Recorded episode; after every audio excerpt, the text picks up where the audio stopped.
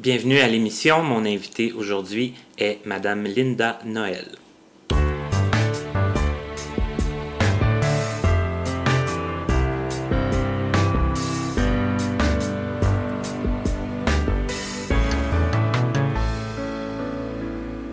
Est-ce que ça commence à sentir l'été chez vous? On est déjà rendu à la mi-juin. Et bon, j'espère que ça commence à sentir l'été.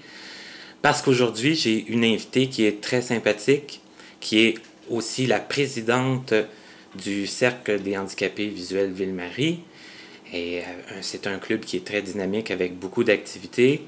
Et mon but aujourd'hui, c'est de vous faire connaître en premier lieu la présidente, donc comme je vous l'ai nommé en introduction, c'est Madame Linda Noël. Bonjour Linda. Bonjour. Ça va bien? Oui.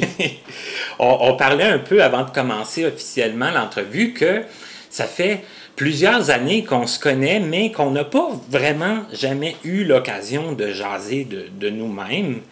Puis, bon, c'est sûr que dans le milieu des personnes handicapées visuelles, il y en a très certainement beaucoup qui te connaissent, mais moi, le but avec mon projet, vu que je suis quand même de nature curieuse, ben mhm. c'est de te connaître et de faire connaître aussi à ceux qui, ne te connaissent pas. Alors, euh, si tu es d'accord, puis si ça te tente, si tu veux nous parler un petit peu de toi, à partir du début de, ta vie, euh, nous dire peut-être euh, ton handicap, ça part de où. tu, es né où d'abord? Euh, bon, euh, pour commencer, moi, je suis venue au monde dans le centre-sud de Montréal. Ah, OK. Oui, près du pont Jacques-Cartier. Ah. C'est là où j'ai grandi. J'ai demeuré là pendant euh, plus de 49 ans, dans le centre-sud. Et puis, j'aimais beaucoup le quartier et tout ça. Et puis, j'ai fait mes études primaires, secondaires dans le quartier. J'ai fait un DEC, un diplôme d'études collégiales au cégep de Rosemont. Et puis, euh, j'ai travaillé euh, dans, des, différents petits emplois. Et puis, euh, entre autres, j'ai travaillé en garderie. J'ai travaillé comme technicienne en garderie. Et puis, euh, ben alors, c'est technicienne. Il y en a qui disent éducatrice en garderie. Il y a différents termes ouais, OK. pour ça. Et puis, c'est ça. Puis là, ben, en 1983, le 19 de mai, ben là, ma vie a complètement changé parce que j'ai eu des problèmes. Mais c'est-à-dire que moi, je suis venue au monde pour commencer aveugle de l'œil droit, dû à un glaucome congénital. J'ai jamais vu de l'œil droit. Jamais, jamais, jamais. Je suis complètement aveugle de l'œil droit. L'œil gauche, j'étais myope. J'étais myope de l'œil droit, de l'œil gauche, excusez. Mais j'étais quand même capable de faire toutes mes études dans une école régulière. Sans adaptation? Sans adaptation. Ben, moi, j'étais à l'école des années 60. Hein. Fait que les adaptations dans les écoles, il n'y en avait pas. C'est-à-dire, euh, c'était nous autres à s'adapter.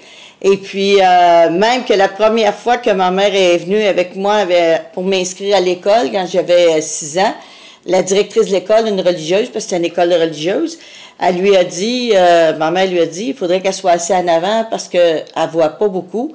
Puis elle a répondu, ben c'était la mentalité de l'époque, ben c'est infirme qu'elle aille à l'école des aveugles parce que nous autres, des infirmes, on n'en prend pas.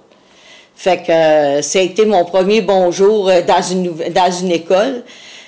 Euh, fait que là, à partir de là, il a fallu que ce soit mon médecin qui avait une de ses sœurs qui était religieuse, qui a fait des pressions. En tout cas, finalement, ils ont fini par m'accepter, puis ils ont bien vu que je suis capable de suivre les cours comme les autres, il n'y avait pas de problème. Sauf que c'est sûr que j'avais des petites adaptations. Je travaillais avec une loupe, puis il fallait que je en avant. Puis souvent, je me levais pour me coller proche du tableau pour être capable de lire sur le tableau qu'est-ce qui était écrit, puis tout ça. Et puis, euh, mais j'ai toutes fait mes études comme ça. Et puis, euh, c'est ça, à l'âge de 25 ans, le 19 de mai. Et puis, euh, j'ai su que j'avais des problèmes à mon œil gauche, que la rétine était décollée. Et puis, j'ai été opérée plusieurs fois durant l'été. J'ai eu du laser, mais au des années 80, le laser, il commençait. Donc, ils ont collé ma rétine, mais ils l'ont brûlée. Fait que je vois plus du tout. Oh, Et puis, ouais, c'est ça. Puis moi, j'ai consulté trois spécialistes parce que, je veux dire, on ne suit jamais juste ça, hein, euh, pour voir s'il y avait quelque chose à faire. Puis, euh, il y a un des spécialistes que j'avais vu au mois de mai, que j'ai revu le 23 septembre, puis il m'a dit, c'est fini, il n'y a plus rien à faire, ta rétine est brûlée, est collée, mais brûlée. Et puis, euh, il n'y a plus rien à faire. Va chercher ta pension d'aveugle parce qu'il n'y a plus rien à faire pour toi. Fait que là, ben, je suis retournée chez nous, puis euh, là, c'est sûr que j'avais pas mal de takeba. Hein, j'en ai pleuré, j'en ai pleuré une shot, comme on dirait. Et puis euh, là, je connaissais pas les ressources. Puis là, il m'avait pas donné aucune ressource. Je connaissais rien, rien, rien du tout. Mais juste, euh, juste je veux juste faire un petit retour. Quand tu quand là, tu as réussi à faire tes études, bon, en te débrouillant euh, à peu près là, normalement.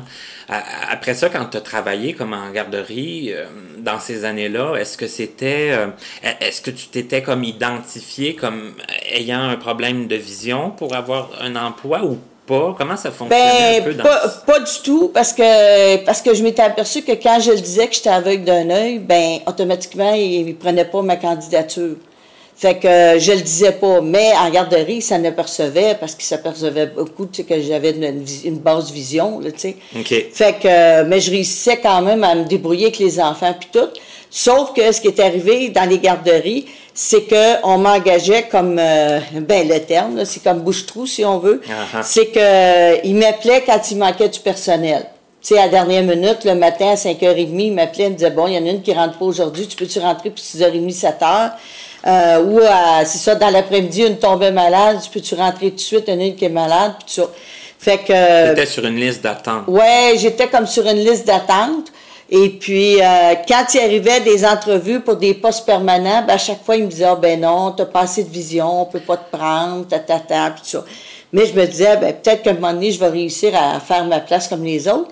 Puis, effectivement, un an, en 82, un an avant de tomber aveugle, j'avais réussi à avoir un poste permanent en ah. garderie. D'accord. Juste un an avant de tomber aveugle, j'avais réussi à avoir un poste en garderie.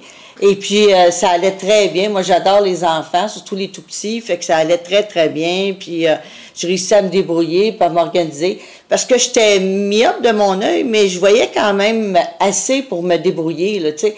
C'était le genre, euh, tu sais, pour pouvoir lire une rue, le nom d'une rue, fallait que je me mette comme presque en bas du poteau pour pouvoir lire le nom de la rue, mais j'étais capable de le lire. Fait que ma vision était quand même pas si pire. C'était plus que, tu sais, pour être reconnu handicapé visuel, vous étiez 20 sur 200. Moi, c'était beaucoup plus que 20 sur 200 que mhm. j'avais. Fait que euh, j'étais quand même capable de m'organiser, tu sais, avec les enfants, tout ça, c'était quand même sécuritaire. Fait que, euh, tout ça. Mais c'est ça, là, en 83, quand j'ai perdu la vie complètement, ben là, c'est sûr que là, je pouvais plus travailler. Puis en garderie, dans ce temps-là, on n'avait pas aucune protection. On n'avait pas de syndicat, on n'avait rien, on n'avait pas de congé de maladie. Fait que euh, c'est sûr qu'à ce moment-là, j'ai tombé sur l'aide sociale. Et puis, euh, puis là, ben c'est ça. Tu sais, euh, je connaissais aucune ressource. Non, je connaissais aucune ressource. On essayait de trouver des ressources. Puis moi, ma fête, ça c'est le 23 septembre. Ma fête, c'est le 4 octobre. Fait que moi, à ma fête, je disais à maman, tu vas aller me chercher une canne blanche, parce que là, je dis là, moi, il faut que j'essaye de me débrouiller, puis m'organiser, me déplacer. À ta fête, c'est le 4 octobre? Oui. Ah, c'est vrai, moi, c'est le 3. Ah oui, bon, des balances. Mais oui. C'est un bon signe. J'en ai pas, ah, j'en rencontre pas si souvent, des balances. Non, c'est ça. Et puis, euh, c'est un signe qui est très énergique, puis ça. Puis là, moi, j'avais passé l'été chez nous. Euh, à me promener de à me promener de, de, de dehors parce que c'était en été de dehors dans la maison puis, euh, moi, j'avais un logement. Mais là, j'étais revenue chez ma mère depuis le mois de mai.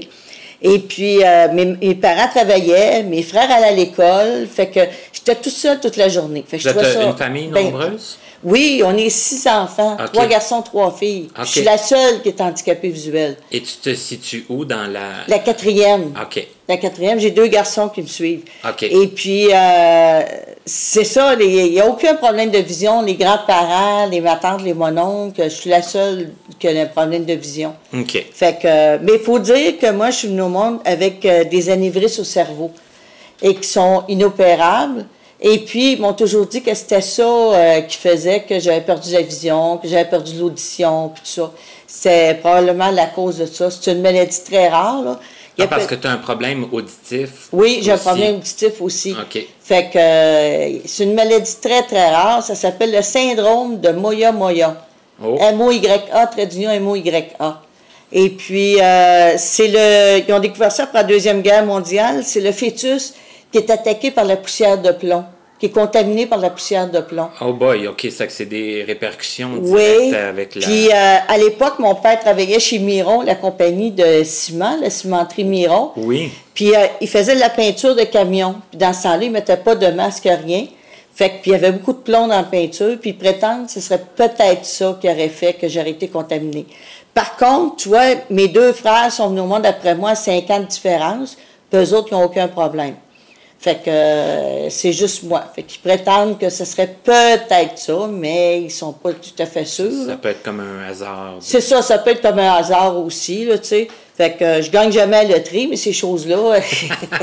fait que, euh, fait que c'est ça. Fait que là, ben, tout La canne, tu Oui, c'est ça. Je suis allée chercher la canne. ma mère était allée chercher la canne de ma fête. Puis j'ai dit à ma mère, moi j'aime ça jouer aux cartes, amène-moi un paquet de cartes là, naturellement, le paquet de cartes était en braille. Fait que là, je ne pouvais pas lire le braille, mais je m'étais dit, ben, tu sais, tant, qu'à niaiser, on va faire de quoi. Mon père, il m'enlignait mes cartes de 1 à 12. Et puis euh, le matin, puis là, ben, je taponnais là-dessus durant la journée. Puis je regardais les points, puis tout ça. Puis je me disais, à un moment donné, m'a fini par euh, trouver le truc, puis tout ça. Fait que, puis là, à un moment donné, ma soeur, euh, qui était en congé de maternité, elle me dit, euh, on va aller au centre Champagnat, je vais, en va m'inscrire pour un cours d'ordinateur, je vais aller te chercher. Bon, elle m'emmène avec elle. Tout bonnement, pendant qu'on attendait, elle voit passer euh, Lise Cloutier, qui travaillait euh, au centre Champagnat. Oui. Elle me dit, ah ben Moses, elle dit, je viens de voir une madame passer avec un, chien. Puis la fille qui était là, elle dit, ben oui, puis elle dit, elle travaille ici. Fait que ma soeur a dit, ah oui, on va aller la voir. Parce que ma soeur est psychologue. Elle travaille, elle travaille à, à, l'hôpital de Rivière-des-Prairies. Elle était à sa retraite, mais elle travaillait à l'hôpital de Rivière-des-Prairies. Elle me dit, on va aller la voir. En tout cas, Est-ce que c'est ta sœur qu'on voit des fois à l'association ou une autre? Euh, non, c'est une autre de mes sœurs. OK. Et puis, euh, c'est Francine qu'on voit souvent à l'association qui vient nous aider. Oui. C'est la plus vieille chez nous, c'est ah, l'aînée. OK. Et puis, on est allé voir Lise Cloutier. On était deux heures dans son bureau. Puis quand on est sorti, on avait toute une liste d'endroits où je pouvais aller euh, Nazareth Loubraille, l'audiothèque, euh, entendre les livres. Dans ce temps-là, c'était la magnétothèque. En tout cas, j'avais tous les noms des associations sportives, la SAM, euh, tous les clubs de, loisirs. Elle m'avait tout écrit ça sur un papier. Fait que, ça a été toute qu'une rencontre. oui, toute une rencontre intéressante. en tout cas, j'étais super contente. Quand on dit des fois dans la vie, il arrive des choses que des bons hasards. En tout cas, ça, ça a vraiment bien tombé. Fait qu'à partir de là, on a, j'ai contacté Nazareth Loubraille. Dans ce temps-là, il était au 1255 Beauregard. Oui. Et puis, euh, on a été rencontrés, moi et ma mère, on a été rencontrés une travailleuse sociale. Puis là, bon, on a parlé, tout ça, de mon intégration, tout ça. Mais elle, elle voulait pas que je commence tout de suite à apprendre le braille puis la réadaptation. Parce qu'elle disait, il y a une période de deuil, puis tout ça, il faut vivre son deuil, puis tout ça. Mais moi, j'ai dit non. Moi, j'ai dit, je me retourne chez nous, là, six mois, là, c'est à Hippolyte Lafontaine, vous allez me rentrer, parce que j'ai dit, moi, six mois dans la maison à rien faire, là, j'ai dit, je vais complètement déprimer. un besoin de, de, de, faire quelque chose. Ah, ben oui, parce que moi, j'ai toujours fait du bénévolat, même si je travaillais à l'époque, tout ça, j'ai toujours fait du bénévolat. Ça a toujours été, euh, j'ai toujours fait du bénévolat.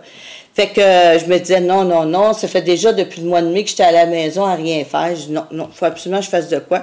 Fait que pour toi, le deuil était fini, là. Ben, pas vraiment, parce que je veux dire, je j'étais, j'étais encore des fois déprimée, puis ces choses-là, je trouvais ça très dur des fois. Mais je me disais, faut que je bouge. Faut qu'il se passe quelque chose. Faut qu'il se passe de quoi, tu sais. Je me disais, rester chez nous à pleurer. C'était pas la solution. Pas, non, c'était pas la solution. Fait que là, ben, j'ai commencé à suivre des cours et puis avec euh, Jacques Caron, j'ai appris le, doigté du dactylo. Et puis euh, avec Lise Monette, j'ai appris le braille. Puis j'ai commencé des cours de mobilité avec euh, avec des professeurs de mobilité. Et puis dès le mois de janvier, quand j'ai commencé mes cours de mobilité, j'ai dit ah non non, moi je vais avoir un chien guide. Ça, ça avait toujours été quand j'étais jeune, parce que moi le médecin m'avait dit vers vers vers l'âge de 13-14 ans à peu près, il m'avait dit euh, on a bien peur de l'adolescence parce que c'est là qu'il y a bien des transformations. Puis ça se peut que tu perdes la vue à ce moment-là. Ça se peut que ton œil, tu as juste un œil, puis tout ça. Fait que euh, moi, je m'étais dit, ben, je vais aller me chercher un chien guide. Tu sais, ça avait toujours été dans ma tête. OK, d'accord. On t'avait quand même un peu préparé que. Éventuellement, ça pouvait être une possibilité. OK. Parce que il me disait, ben, avec mes anévrismes, tout ça, mais tu sais, dans ce temps-là, il connaissait pas encore ça tellement. Ça n'existait pas la la résonance magnétique à cette époque-là, puis tout ça, fait qu'il pouvait pas vraiment voir qu'est-ce qu'il en était. Mais il m'avait dit peut-être. Fait que, puis là, ben, quand j'ai perdu la vue, j'étais quand même rendu à 25 ans, je me suis dit, bon, j'ai quand même fait un bout. Et puis, euh, puis là, ben, c'est ça, en janvier, j'ai rencontré Hélène Guérette. Puis là, je lui ai dit, ben je veux avoir un chien guide. Fait que là, on a commencé les cours de, mobilité. Puis euh, au mois de mai 84, j'ai eu mon premier chien guide. J'ai rentré pour la première fois en classe de chien guide en 84. Mais j'ai pas été chanceuse parce que moi, je demeurais juste en face de la ronde. Et puis quand euh, j'ai sorti de classe le 17 de juin, puis le 24 de juin, il y avait eu un premier feu d'artifice. Mon chien avait eu super peur. Ah, il y en a beaucoup qui ont peur de ça. Ben oui. Puis le 1er juillet, ah. ben là, ça a été la cerise sur le Sunday. Le chien a eu tellement peur. Il a sauté par-dessus la petite clôture qu'on avait. On avait une clôture de trois pieds à peu près. Il a sauté par-dessus la clôture, puis s'est sauvé. Puis euh, il, y a eu, il y a eu une peur bleue. Fait que j'ai perdu mon chien. Je l'ai eu seulement euh, six semaines, le premier chien. Aïe, aïe, aïe. Mais à l'époque, à Mira, c'était des chiens qui nous étaient donnés. Donc, ils ne connaissaient pas le, vraiment le passé des chiens. Tu sais, les chiens, ils, arrivaient à Mira, des fois, il y avait déjà euh, un an. Fait qu'ils euh, ne connaissaient pas vraiment le passé. Il y avait déjà un vécu que les autres connaissaient pas. Non, c'est ça. Ah. Puis Éric Saint-Pierre, ben, tu sais, il n'y avait pas vraiment de chenil comme tel. Puis euh, c'était pas, pas équipé comme c'est maintenant. Parce que Mira, ça a commencé en quoi, 1960? En 80, je pense que ça a commencé en 81, je pense. Oh boy, OK, ça oui, ça faisait pas longtemps. Non, non, non, non, non. C'était vraiment des premières classes qu'ils faisaient, puis ils faisaient pas autant de classes qu'ils en font là. Fait que euh, c'était vraiment le début, début, début, là, tu sais, qui commençait. Fait que euh, j'ai, c'est ça, j'ai eu mon chien six semaines. Et puis c'est ça, puis dans ce temps-là, les classes se faisaient à Nazareth, au 1255 Beauregard. Euh, en haut, en haut, là, je sais pas quel étage c'était, mais c'était complètement en haut. on avait notre hébergement là, puis c'est là qu'on passait notre mois à Nazareth-Loubraille, haut, 1255 Beauregard. Fait que j'ai perdu mon chien, j'ai eu bien de la peine parce que c'était quand même le premier chien, puis ça faisait pas un an que j'étais aveugle quand quand j'ai commencé à la classe. Puis quand même une classe de, de chien guide, j'imagine qu'à cette époque-là, ben vous restiez un mois euh, hébergé. C'était quand, quand même beaucoup de travail aussi là, pour euh, s'habituer puis apprendre. Ah ben oui, c'était bien, bien difficile parce que c'est ça, c'était pas évident, là. Euh, prendre l'ascenseur, puis, puis c'était loin où on allait pour faire vers les besoins du chien. On descendait en bas, il fallait traverser toute l'imprimerie. Et puis, euh, dans la cour, euh, c'était complètement à l'autre bout de la cour. En tout cas, c'était quasiment, c'était tout un périple se rendre là. Parce qu'il y en a beaucoup qui connaissent la, la bâtisse du 1255 Beauregard. Pour ceux qui la connaissent pas, c'était une immense bâtisse. Il y avait des grands passages là-dedans. Il y avait. J'en parlais avec d'autres invités. Là. Moi, je suis allé à l'école, là, puis quand on passait de, admettons, du gymnase à la cafétéria jusqu'au jusqu'à nos modules qu'on allait le midi, on, traversait la bâtisse de bar en bar. Là, c'était. Euh, ah oui, c'était. On faisait nos marches, là. Oui, c'était très, très, très, très grand. C'était immense comme euh, terrain. Même que nous autres, c'est ça, au début, là, on pratiquait à l'intérieur avec les chiens, puis euh, je te dis que on passait pas nécessairement toujours dans le même corridor. Là, on pouvait marcher euh, longtemps sans prendre le, sans prendre le même corridor. Le même passe. Fait que, ben oui, même qu'il nous faisait nous, euh, il nous, euh, nous faisait nous, nous, il nous faisait pratiquer des fois, il nous descendait en bas, en bas, où il y avait les, les, les tuyaux, puis tout ça, puis la chaufferie. Puis là, il nous disait, faut que tu te rendes à tel endroit, tu sais avec ton chien, puis tout ça, puis je te dis qu'on en faisait du kilomètre avant d'être capable des fois de retrouver la place, puis tout ça, là, tu sais. Parce que dans ce temps-là, on n'avait pas de GPS, rien, tu sais. fait que euh, c'est ça, puis euh, euh, on connaissait pas, ben ceux qui, ceux qui avaient la chance, comme moi, j'étais la première année, la première classe, j'étais avec une fille qui avait été à Nazareth-Loubraille, qui était aveugle de naissance elle, elle avait la chance, fait qu'elle m'emmenait au gymnase, on allait, euh, on allait jouer au gymnase, on allait faire de la trampoline au gymnase, puis tout ça, parce qu'il faut dire que c'était bien équipé, par exemple, Nazareth Loubraire, oui. il y avait des tables de Mississippi, il y avait toutes sortes d'affaires, il y avait même une piscine, tu sais, je me souviens, on était allé se baigner une couple de fois, parce qu'elle m'emmenait, puis elle me disait, ben regarde, on va aller à la piscine, puis ça, elle, connaissait la place. Ah, c'est ça, elle la bâtisse, pour elle, elle n'avait pas de secret. Là. Ben non, c'est ça, tandis que nous autres, on était juste cinq, fait que les quatre autres, là, on connaissait pas la bâtisse du tout, tu sais. Fait que, tandis qu'elle, elle nous emmenait partout, tu sais, elle nous disait, ben oui, il y a un gymnase, on vous emmenez à la piscine, tatata, nous, elle nous voyageait. Elle nous emmenait parce que le soir, on n'avait rien à faire. Tu sais, le soir, on était laissé à nous autres mêmes. Mais il y avait un instructeur qui restait avec nous autres, mais on était quand même, euh, tu sais, on était laissé à nous autres pas mêmes. Pas vraiment d'activité. Non, il n'y avait pas d'activité, pas vraiment d'encadrement comme tel, tu sais. Fait que, euh, au début, ben, on jasait les premiers soirs, tu, tu jases tout ça. Mais là, après une semaine, tu as pas mal compté de fait le tour de ta vie, là. Fait que, tu, tu manques de sujets de conversation, si on veut, là. Fait que. Faut trouver autre chose à faire. Ben, c'est ça, faut trouver d'autres activités à faire, tu sais. Même qu'à un moment donné, moi, je les ai emmenés, euh, je savais qu'il y avait, on avait été dans la journée, on avait été, euh, il y avait un Dunkin' Donuts, sur euh, la rue principale, comment ça s'appelle, pas loin de Beauregard, la rue, Curé-Poirier. Il y avait un Dunkin' Donut.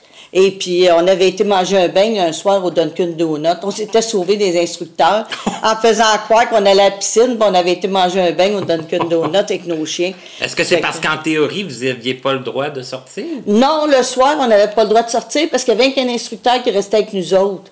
Fait que elle, tout ce qu'elle faisait, là, euh, dans, ce temps, dans le temps, c'était juste des filles. Euh, tout ce qu'elle faisait, elle, c'était de voir euh, quand on allait au besoin avec les chiens et ces choses-là, mais on n'avait pas le droit de sortir de la bâtisse. On avait le droit d'aller partout dans la bâtisse, mais pas de sortir à l'extérieur. OK.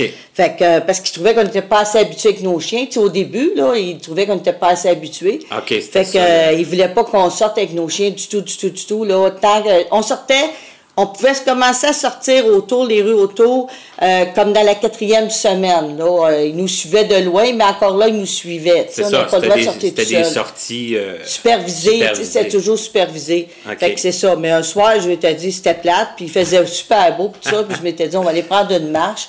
Puis on avait été jusqu'au Dunkin', Dunkin Donuts, tu on avait été manger un bain. Fait que, euh, puis là, ben c'est ça. J'ai perdu mon chien. Mira m'a enlevé mon chien parce que là, il était vraiment plus capable de sortir. Il avait eu tellement peur, on l'avait retrouvé. Mais il avait eu tellement peur qu'il était plus capable de sortir. En septembre, j'ai eu un deuxième chien. Et puis là, c'était un collet qui était super. C'était les expos qu'il avait donné à la fondation. Il s'appelait d'ailleurs Expo. C'était un collet. Dans le temps, le Mira, il prenait un peu n'importe quelle race, ou à peu près. Puis c'était un vrai, un vrai collet, là. Et puis, euh, comme on rêvait, comme euh, moi, j'étais été élevée avec euh, l'ASI, tu sais, à la télévision. fait que, tu sais, c'était un rêve d'enfant d'avoir un, un collet. Fait que, mais encore là, j'ai pas été chanceuse, je l'ai eu deux mois.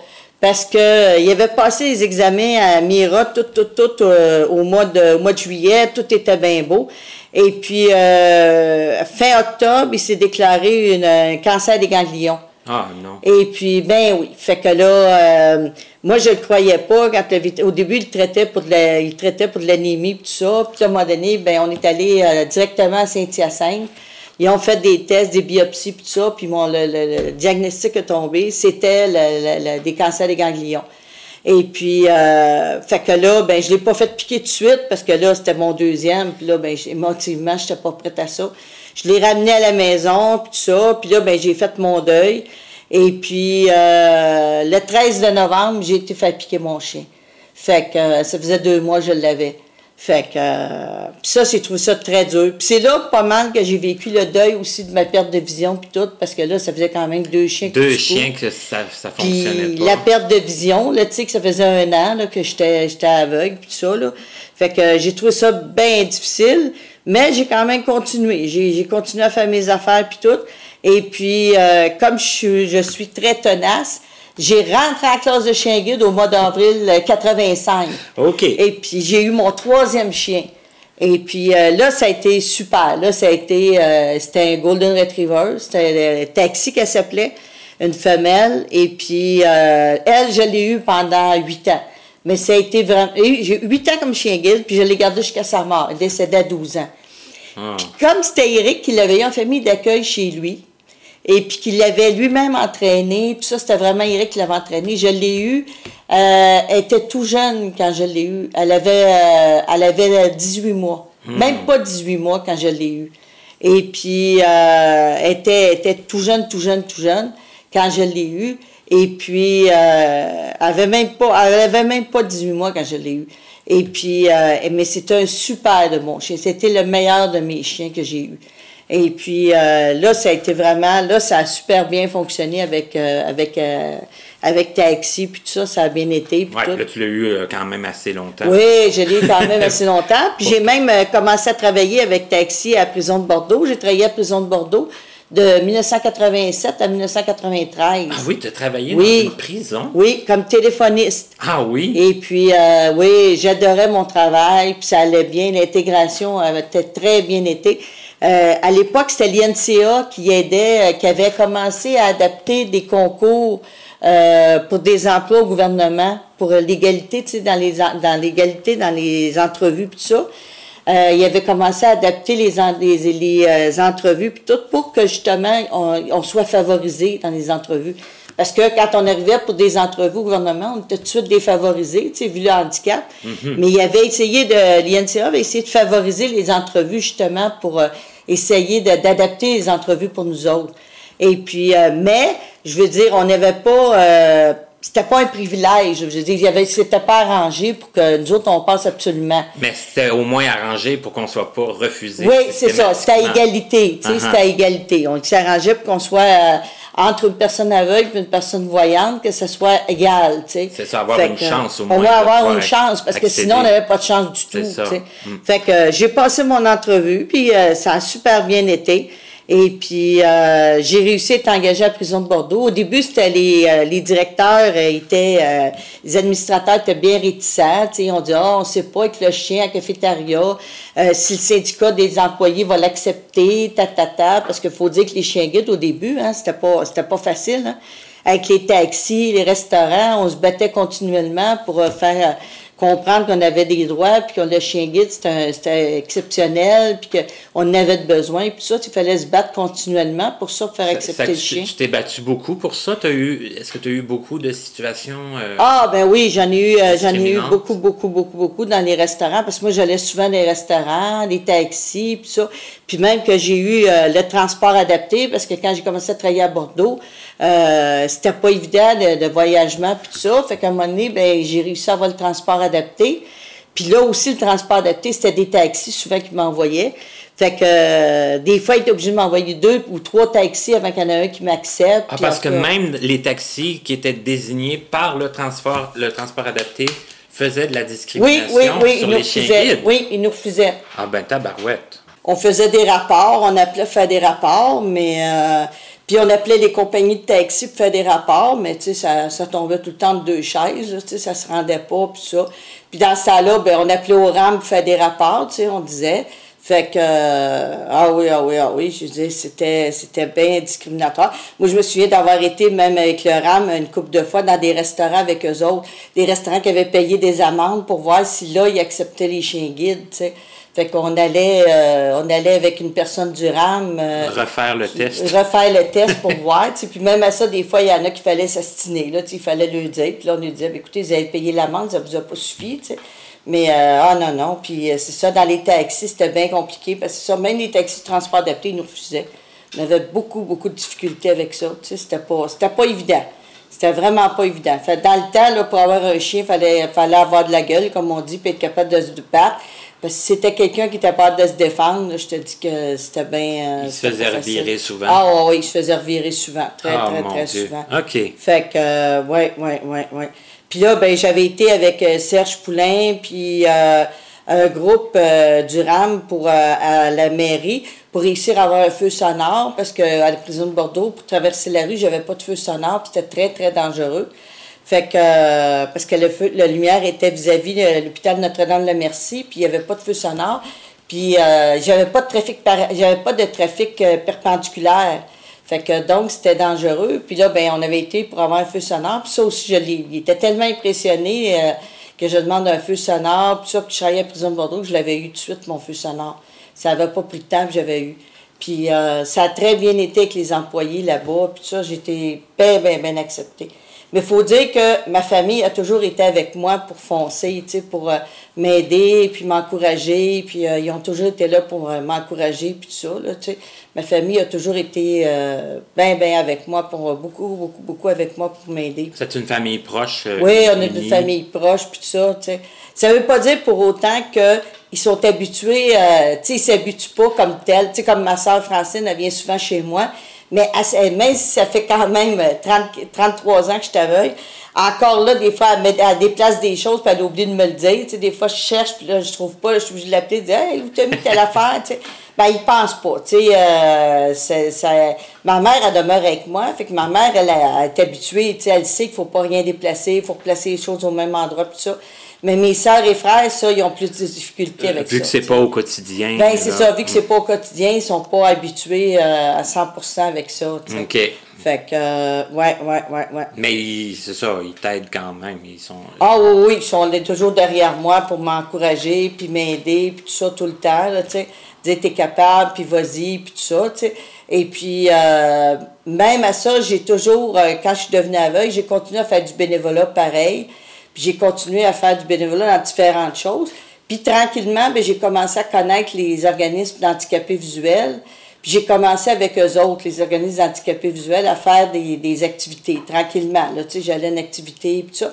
Parce que moi, j'avais toujours fréquenté des voyants. J'avais jamais été avec des handicapés visuels. C'est ça, là. J'imagine qu'il y a l'aspect de faire des activités, mm-hmm. de meubler son temps, puis tout ça, puis d'être en contact aussi avec d'autres personnes handicapées visuelles. Oui, c'est ça. Puis euh, je me suis aperçu que euh, ça me faisait du bien quand j'étais avec d'autres personnes handicapées visuelles parce que je voyais des gens qui avaient un handicap semblable au mien. Et puis, euh, tu sais, je veux dire, on avait quand même, des fois, on avait un vécu semblable. Tu sais, c'était des gens qui étaient, qui étaient devenus aveugles. Puis j'ai appris aussi à connaître des handicapés visuels, des, des aveugles de naissance. Fait que j'ai appris à connaître le, le, vécu à eux autres aussi, qui est différent de ceux qui, euh, qui deviennent aveugles au cours de leur vie. Là, c'est quand même différent. Et puis, euh, j'ai beaucoup appris au contact des personnes handicapées visuelles. Fait que, puis j'ai trouvé ça, ben, plus j'allais avec les handicapés visuels, puis plus je trouvais ça intéressant. Puis je trouvais qu'il y avait beaucoup de choses à m'apporter, puis euh, en dehors du handicap, c'est des gens qui, euh, tu sais, qui ont des vécus, qui euh, sont allés à l'école, ces choses-là. Fait que je me dis, c'est, très intéressant que les personnes handicapées visuelles d'échanger, puis tout ça, parce que, tu sais, des fois, on a des vécus différents, on a une route différente. Mais c'est quand même intéressant d'être au courant. Ça, des fois, d'avoir un truc, d'avoir un, une expérience de vie. Ben, c'est ça. Puis c'est ça, les trucs, c'est que j'ai appris beaucoup au contact des handicapés visuels, j'ai appris beaucoup de trucs. Parce que à Nazareth Loubain, ils te donnent des trucs, eux autres aussi, puis la réadaptation, puis tout ça. Mais euh, avec d'autres handicapés visuels, c'est là où j'ai appris vraiment beaucoup de trucs que j'avais pas appris avec l'Institut Nazareth Loubraille. Parce que euh, il me disait, ben garde, moi je fais telle, telle chose. Ah ben oui, regardons ça, c'est plus facile.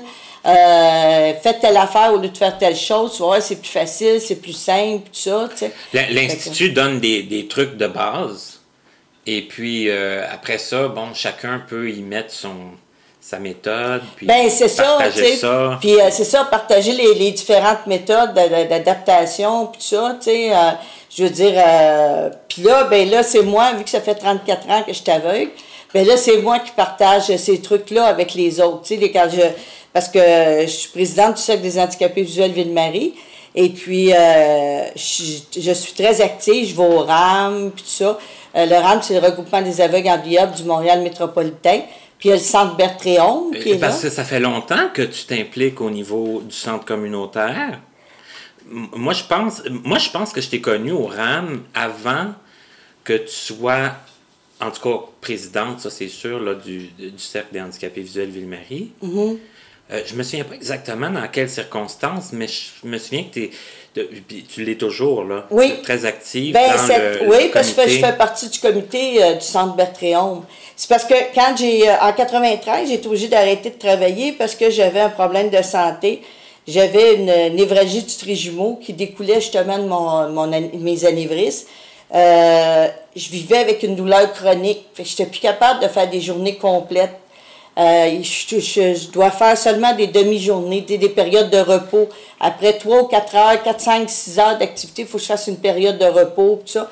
J'étais plus capable de travailler, été obligée d'arrêter de travailler. Puis à ce moment-là, ben là, j'ai commencé à m'impliquer plus dans les associations d'handicapés visuels après 93. Parce que là, euh, je me suis dit, bon, ben là, euh, je ne pouvais plus travailler à plein temps, tout ça. Fait que je me suis dit, bon, ben, je vais faire du bénévolat, je vais m'impliquer dans les activités. Fait que là, tranquillement, j'ai commencé à, à m'impliquer dans les activités de loisirs, tout ça. Puis en 93, j'ai euh, changé de chien, parce que mon chien était rendu trop vieux. J'ai eu, j'ai eu mon quatrième chien qui s'appelait Azimut, c'était un labernois. Et puis là, j'ai commencé à m'impliquer dans, ben, aller euh, dans, plus dans les activités, puis ça, parce que là, je travaillais pas. Fait que j'ai commencé à aller au RAM, puis ça, puis aller aux activités du RAM, puis ça. Puis là, ben, j'ai commencé à m'impliquer au niveau du centre euh, Bertréon. Et puis, euh, quand le centre Bertrand a commencé, tout ça, ben pas au début, début, là, mais euh, vers 94-95 à peu près, j'ai commencé à m'impliquer au niveau du, du RAM, là, tout ça. Et puis, euh, tranquillement, pas vite. Et puis, en 2000, j'ai eu un, un, cinquième chien. Mais là, ça n'a pas, pas fonctionné, le chien, parce que j'étais, j'étais malade, fait que j'ai pas pu faire ma classe que le chien guide. J'ai obligé de m'en revenir chez nous. Puis j'ai été m'en chercher un autre en 2001. Là, j'ai eu mon cinquième chien en 2001. Et puis celui-là, je l'ai eu longtemps, c'était Adèle, je l'ai eu longtemps, puis ça avait fonctionné, puis j'ai commencé. Et puis en 2012, euh, vers 2010 à peu près, non, 2009 à peu près, j'ai commencé à m'impliquer euh, au niveau du Cercle des handicapés visuels sur le, le conseil d'administration du, euh, du Cercle des handicapés visuels de Ville-Marie. Ça, on, va y revenir tout de suite après la pause. Euh, mais je voudrais que tu me parles, tu fais, tu t'occupes d'une association aussi euh, pour les camps, pour les camps pour les enfants, c'est-tu? C'est ça, c'est que de, de depuis 1977, je suis présidente du, du, groupe Olivier Robert en fête, l'association Olivier Robert en fête. Au départ, on organisait des camps pour des familles à faible revenu. Et puis, euh, quand je suis devenue aveugle, ben là, je me suis dit, on pourrait peut-être faire des camps aussi pour les personnes aveugles. Mais euh, c'est rien que depuis 2007 euh, à peu près que je fais des camps pour des personnes aveugles. J'essaie d'organiser une fois par année un camp durant l'été. On va passer, ben ça dépend. Des fois, ça peut être une fin de semaine, des fois, ça peut être cinq jours. Ça dépend des prix des camps. J'essaie de trouver un camp pour des personnes handicapées visuelles. Et puis, euh, cette année, je suis à la recherche d'un camp. J'essaie de, de, voir les prix et tout ça pour essayer de trouver... Euh, il y a l'Étoile du Nord qui m'a offert euh, une fin, c'est-à-dire deux jours, du 21 au 23 août. Mais je trouve ça cher parce que c'est 300 dollars pour deux jours. Mais tout est compris, la nourriture, le transport, les activités, tout, tout est compris. On a une soirée de danse, on a une heure sur une visite sur un ponton. Euh, sur la rivière, tout ça. Puis il y a des activités tout, tout, le temps, tout le temps. Mais je trouve ça un peu cher, 300 dollars. Fait que j'essaye de voir je ne trouverais pas d'autres choses. Sinon, ben, moi, essayer de voir, mais parce que je trouve que 300 dollars, c'est cher. Donc, à chaque année, c'est à recommencer. C'est de trouver une nouvelle oui, de place. oui, oui. C'est parce qu'avant ça, j'avais un camp où j'allais depuis plusieurs années. J'allais depuis... Euh, 80, 1988, j'allais toujours à la même place, à Saint-Hippolyte au Lac-Bleu. Mais l'année passée, ça a changé de direction, ça a changé de directeur, puis tout ça. Et puis ça, ça s'est beaucoup détérioré au point de vue de nourriture, puis de propreté du camp, tout ça. Fait que je voulais pas cette année retourner là parce que je me disais euh, l'année passée ça avait pas été extraordinaire. Fait que c'est pour ça que j'essaye là j'essaye vraiment de trouver une place là. Euh, mais ça a l'air que ça, ça, ça, se serait beaucoup amélioré depuis l'année passée. Ça se peut que j'y retourne là, Aller refaire un autre essai. Oui, un autre essai, fait que c'est ça, mais ça me tente pas tellement. Mais en tout cas, j'essaye de trouver une autre place. Sinon, il y a l'Étoile du Nord, comme je dis, là, qui nous a proposé euh, du 21 au 23 août. Euh, qui, qui, serait une possibilité. S'il y a des gens qui seraient intéressés, ils pourraient toujours communiquer avec moi si jamais ils sont intéressés. Et puis, euh, c'est pour ça que je vends du chocolat durant tout l'hiver pour ramasser des fonds, justement, pour être capable de puis je fais des demandes pour être capable d'organiser des camps pour baisser les prix. À, amoindrir le amoindrir demander les coûts, les coûts de dépenses, tout ça, les membres moins chers. D'accord. Oui. Ben, c'est super intéressant, c'est une mhm. belle initiative. Ah, ah, on va faire la pause parce que ça fait déjà 45 minutes qu'on parle. On, va faire la pause, puis après, ben, je l'ai dit, hein, on va mhm. parler euh, de ton implication euh, au Club Ville-Marie. Euh, dont je fais partie d'ailleurs, et, que je trouve très intéressant comme, club. Mais on s'en reparle après la pause avec notre invitée qui est Linda Noël. Bonjour et bienvenue à la section Petites annonces et nouvelles. Je vous rappelle qu'il est toujours possible de nous écrire si vous avez des questions, des commentaires, des suggestions sur le projet Connaissez-vous. Notre site web se trouve à l'adresse suivante www.martinchouinard.com. Comme je vous dis, si vous voulez nous écrire, si vous voulez avoir accès aussi aux émissions depuis le début de la série en mars, c'est l'endroit tout désigné pour ça. Ma petite annonce cette semaine, c'est concernant le Conseil canadien des aveugles de Longueuil, le CCAL, qui vous convie à son théâtre d'été, qui se déroulera vendredi le 30, le 30 juin prochain. La pièce s'intitule Pain blanc et ça se tiendra au Théâtre des Hirondelles à Saint-Mathieu-de-Belleuil, avec entre autres comme euh, comédienne Madame Louise Portal, Mélanie Ménard et bien d'autres. L'accueil se fera à 18h15 à l'école Jacques Ouellette, située au 1240 boulevard Nobert à Longueuil. Le départ s'effectuera à 18h30 et l'heure de la représentation, c'est 20h. Le coût 40 dollars pour les membres et leurs accompagnateurs, ainsi que 45 dollars pour les invités. Vous pouvez faire vos réservations auprès de M. Martin Morin au 450 442 2008 450 442 2008. Maintenant, mon émission de la semaine prochaine, qui sera l'émission numéro 17, mise en ligne le vendredi 23 juin. Mon invité sera Madame Jocelyne Richard la présidente de l'Association des sports pour aveugles de Montréal.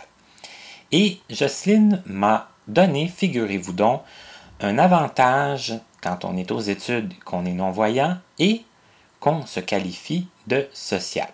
Je vous laisse vous expliquer cet avantage. Il y a toujours eu des étudiants qui ont voulu étudier avec moi, puis qui ont voulu lire avec moi, parce qu'ils disaient, dans le fond, que je leur rendais service parce que je les obligeais à ne pas attendre la dernière minute.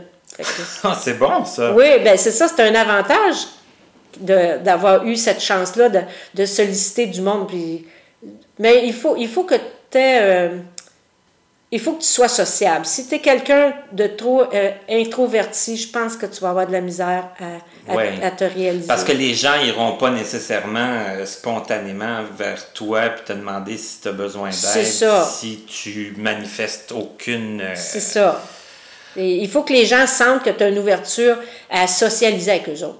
OK. Il faut que ce soit toi qui fasses les premiers pas. Eux autres sont capables de faire le deuxième, mais ils ne feront pas le premier.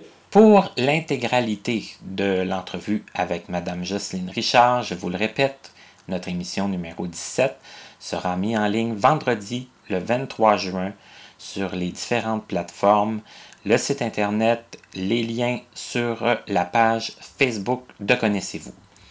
Avant de poursuivre l'entrevue avec Linda Noël, je vous invite très fortement à aller chercher quelque chose pour prendre des notes, que ce soit votre ordinateur, votre Victor, car Linda va vous donner une panoplie d'activités qui s'en viennent au Cercle des handicapés visuels Ville-Marie. D'ailleurs, je vais vous donner le numéro de téléphone de Madame Noël. C'est le 514 255 3434 514-255-3434. Donc, si vous avez des questions que vous désirez vous inscrire aux activités du Cercle des handicapés visuels Ville-Marie, vous appelez Linda à ce numéro. Maintenant, de retour à justement notre invité de cette semaine. Nous sommes de retour avec notre invité qui est Linda Noël. Puis Linda, je voulais que tu nous parles quand tu as commencé à t'impliquer sur le conseil d'administration du Club Ville-Marie, c'était quelques années, pour situer les gens, là, c'était dans le temps où c'était Marguerite Monastès qui était la présidente. Oui, c'est ça, c'était Marguerite Monastès qui était présidente. Et puis, euh, moi, j'étais euh, membre du conseil d'administration. Euh, au départ, il manquait une personne sur le conseil. Il y avait eu des élections, puis il n'y avait pas personne qui s'était présenté. Il y avait un poste ouvert. Et puis, elle me l'avait proposé. Fait que euh, moi, j'étais embarquée sur le conseil d'administration. Je m'étais dit, bon, je vais l'essayer. Déjà, je faisais partie de d'autres associations, je faisais du bénévolat, tout ça. Fait j'ai dit, bon, je vais m'impliquer. Mais tu n'avais jamais été sur un conseil d'administration? Euh, oui? sur d'autres conseils d'administration, mais c'était des conseils d'administration de voyants, c'était des associations de voyants. OK, mais tu avais quand même un peu l'expérience. Oui, j'avais quand même un peu d'expérience là-dedans. Je savais les réunions, puis tout ça, comment ça fonctionnait. Je connaissais pas mal le roulement.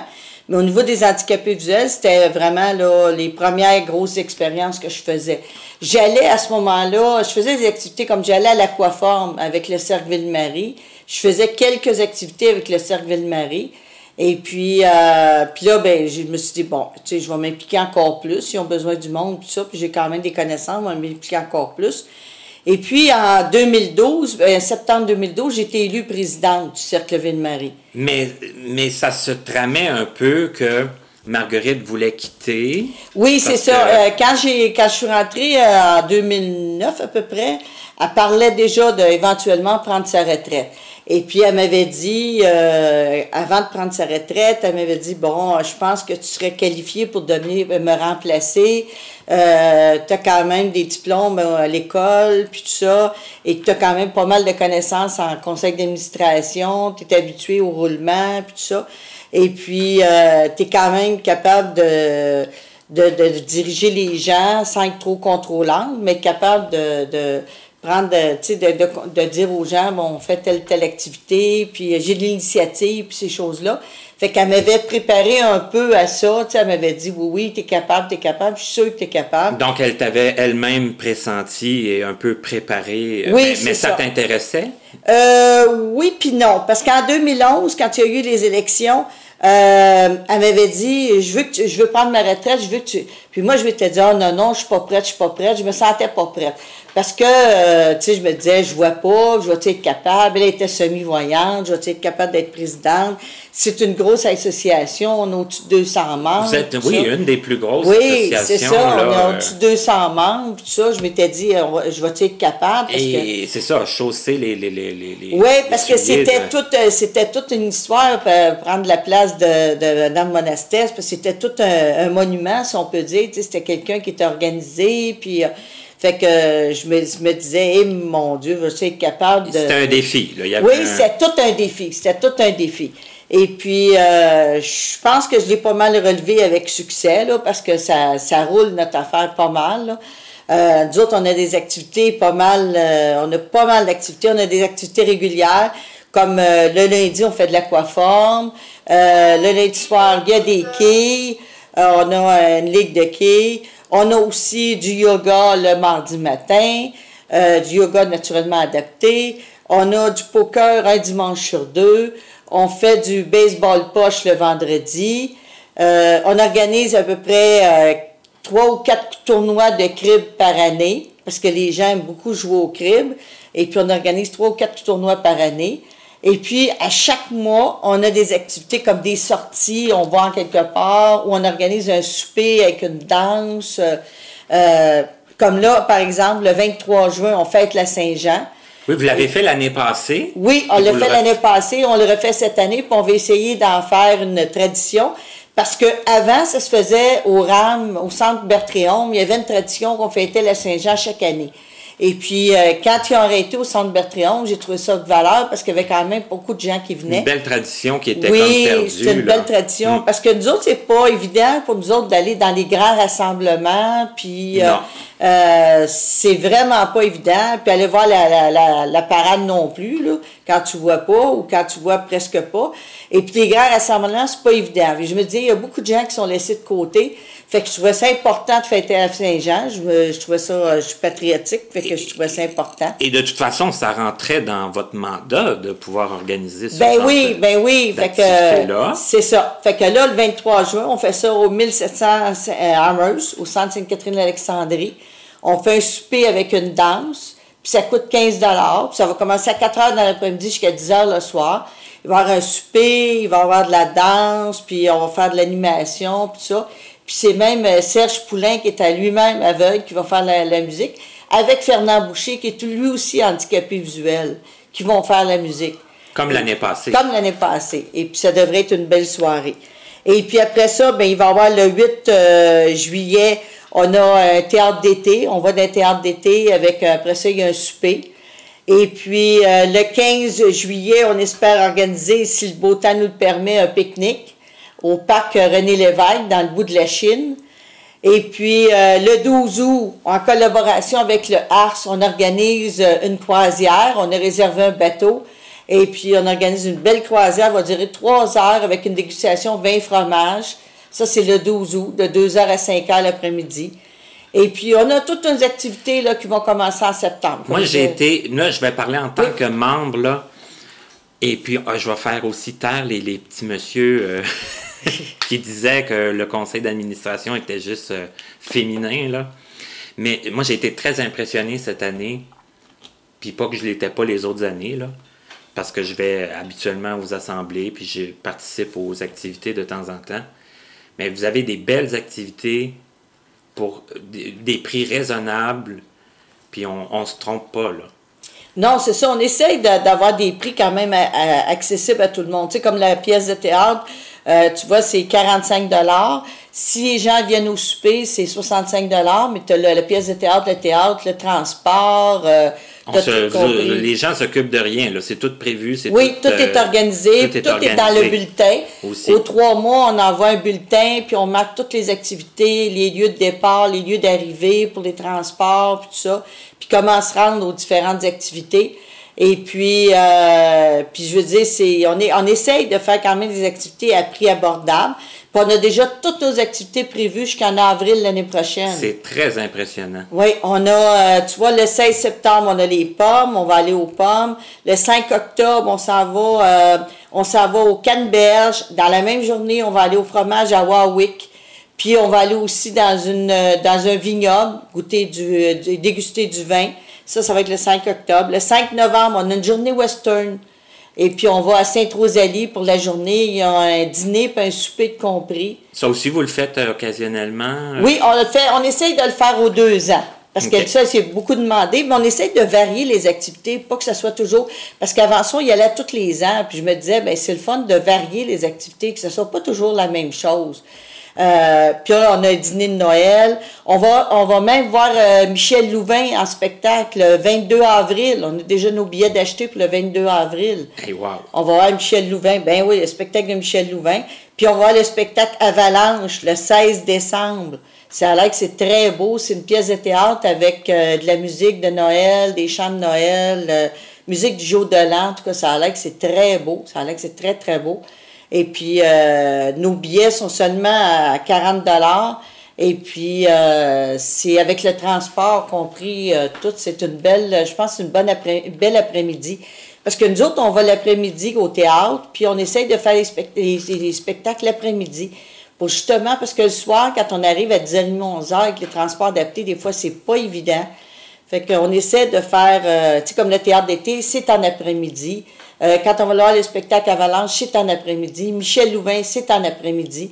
C'est plus facile quand on vient à Montréal pour les transports adaptés que le soir. Parce que le soir, s'il y a un retard de transport ou qu'ils nous ont oublié quelque chose de genre, ben c'est plus compliqué. Tandis que le jour, ben c'est plus facile. Mais ça doit vous demander quand même un travail immense, le conseil d'administration, tout, euh, ah, oui, ah comme ça. C'est sûr que c'est demandable pour le conseil d'administration. Euh, c'est beaucoup d'ouvrages. Puis avec euh, France Durette, qui, qui est direct qui est vice-présidente avec moi, on fait beaucoup, beaucoup de recherches, puis mon comité est bien impliqué pour faire des recherches, faire du travail, puis euh, euh, encadrer les activités, les prévoir, euh, essayer de prévoir le plus de, choses possibles. Puis même essayer de prévoir l'impossible. des fois, on se dit, ben, les imprévus, essayer de prévoir les imprévus, des fois, c'est pas trop évident, mais on essaye d'être au maximum, de faire le plus de choses possibles. Parce que ce qu'on en a compris à l'Assemblée qui a eu lieu récemment, c'est que votre CA, vous êtes quand même assez serré. Je veux dire, toi, tu as eu des petits problèmes de santé à un moment donné qu'on n'a pas parlé aujourd'hui, pas parce qu'on ne voulait pas, mais parce que, bon, c'est, on a parlé ça, de bien d'autres choses. Le 25 juin 2015, euh, j'ai fait un ACV fait que euh, j'ai tout parasé côté gauche, mais là, euh, ça va bien, ça, ça remonte. Mais c'est sûr que euh, ça a demandé beaucoup à mon comité. oui, oui mon comité, j'ai eu beaucoup de soutien du comité, puis on était obligé d'assumer pas mal de choses à ce moment-là. Parce que j'ai été quand même un an là, ça, sans reprendre vraiment les activités. Et puis même là, j'ai repris les activités, mais je ne suis pas encore capable de tout reprendre. Mais tu sais, obligée de déléguer beaucoup. C'est ça, de plus déléguer. Oui, c'est ça. Mais dans le fond, dans l'année que tu n'as pas disparu non plus. Ah ben non, j'ai resté quand même très active, mais euh, c'est ça, j'ai été obligée de déléguer. Mais les gens, ils apprécient parce que euh, faut pas que ce soit toujours non plus la présidente qui assume tout. Tu sais, je veux dire, euh, moi, je suis pour la démocratie. Je me dis, dans un comité, il faut que tout le monde mette la à la pâte. C'est ça, la présidente a besoin d'être épaulée. Ben oui, parce que si tu te retrouves tout seul à, mettre l'épaule à la roue, là, tu sais, je veux dire, à un moment donné. Ça en fait beaucoup. ça en fait beaucoup, puis c'est épuisant. Fait qu'il faut que les gens de ton comité soient capables de, de s'impliquer, puis tout ça, puis. Euh, de travailler. Puis mon comité, c'est ça, les gens de mon comité sont bien impliqués puis travaillent bien fort. Là, votre conseil d'administration, il, est, complet. Oui, oui, oui. Mais, sais, on s'entend que ça se bat pas aux portes non plus, hein, pour faire partie des, des conseils Ah, ben non, c'est sûr que les gens, euh, tu sais, les gens, euh, ils hésitent beaucoup à faire partie, tu sais, je veux dire. Euh, mais par contre, on a des bénévoles qui s'impliquent des fois, des handicapés visuels ou même des voyants, puis ils vont nous dire, ben moi, je veux pas faire partie de CA parce que c'est trop de responsabilités, mais je serais capable d'assumer peut-être telle ou telle activité. Fait qu'à ce moment-là, ces gens-là, ils nous aident.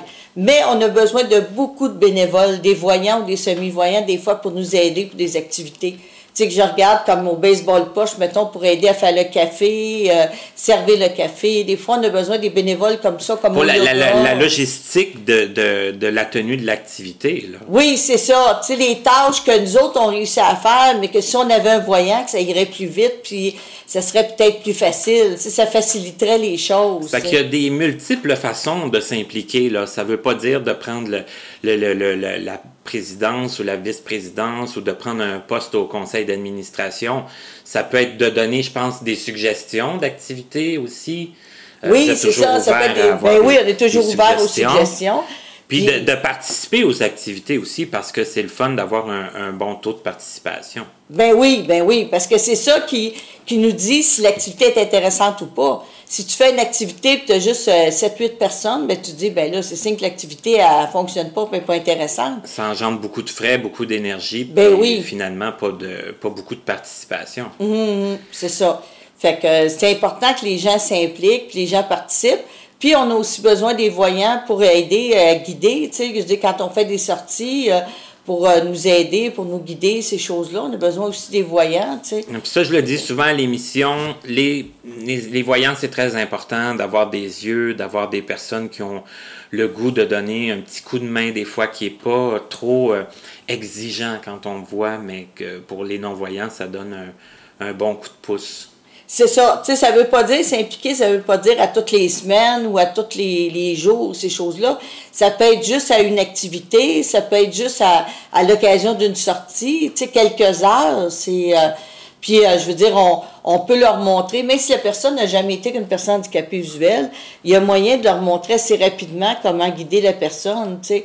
Comme je dis tout le temps, on mord pas, tu sais, même nos chiens ne mordent pas, mais nous autres non plus, on mord pas, il n'y a pas de danger ça s'attrape pas. Je veux dire, il n'y a pas de danger. L'handicap visuel, c'est pas quelque chose qui s'attrape. Fait que, je veux dire, les gens, ils n'ont pas à avoir peur, puis tout ça, de nous aider, ces choses-là, parce que, euh, tu sais, on est ouvert, puis tout ça. Fait que je me dis, euh, euh, ils peuvent facilement nous aider et c'est pas des choses trop compliquées, des fois, non plus à faire.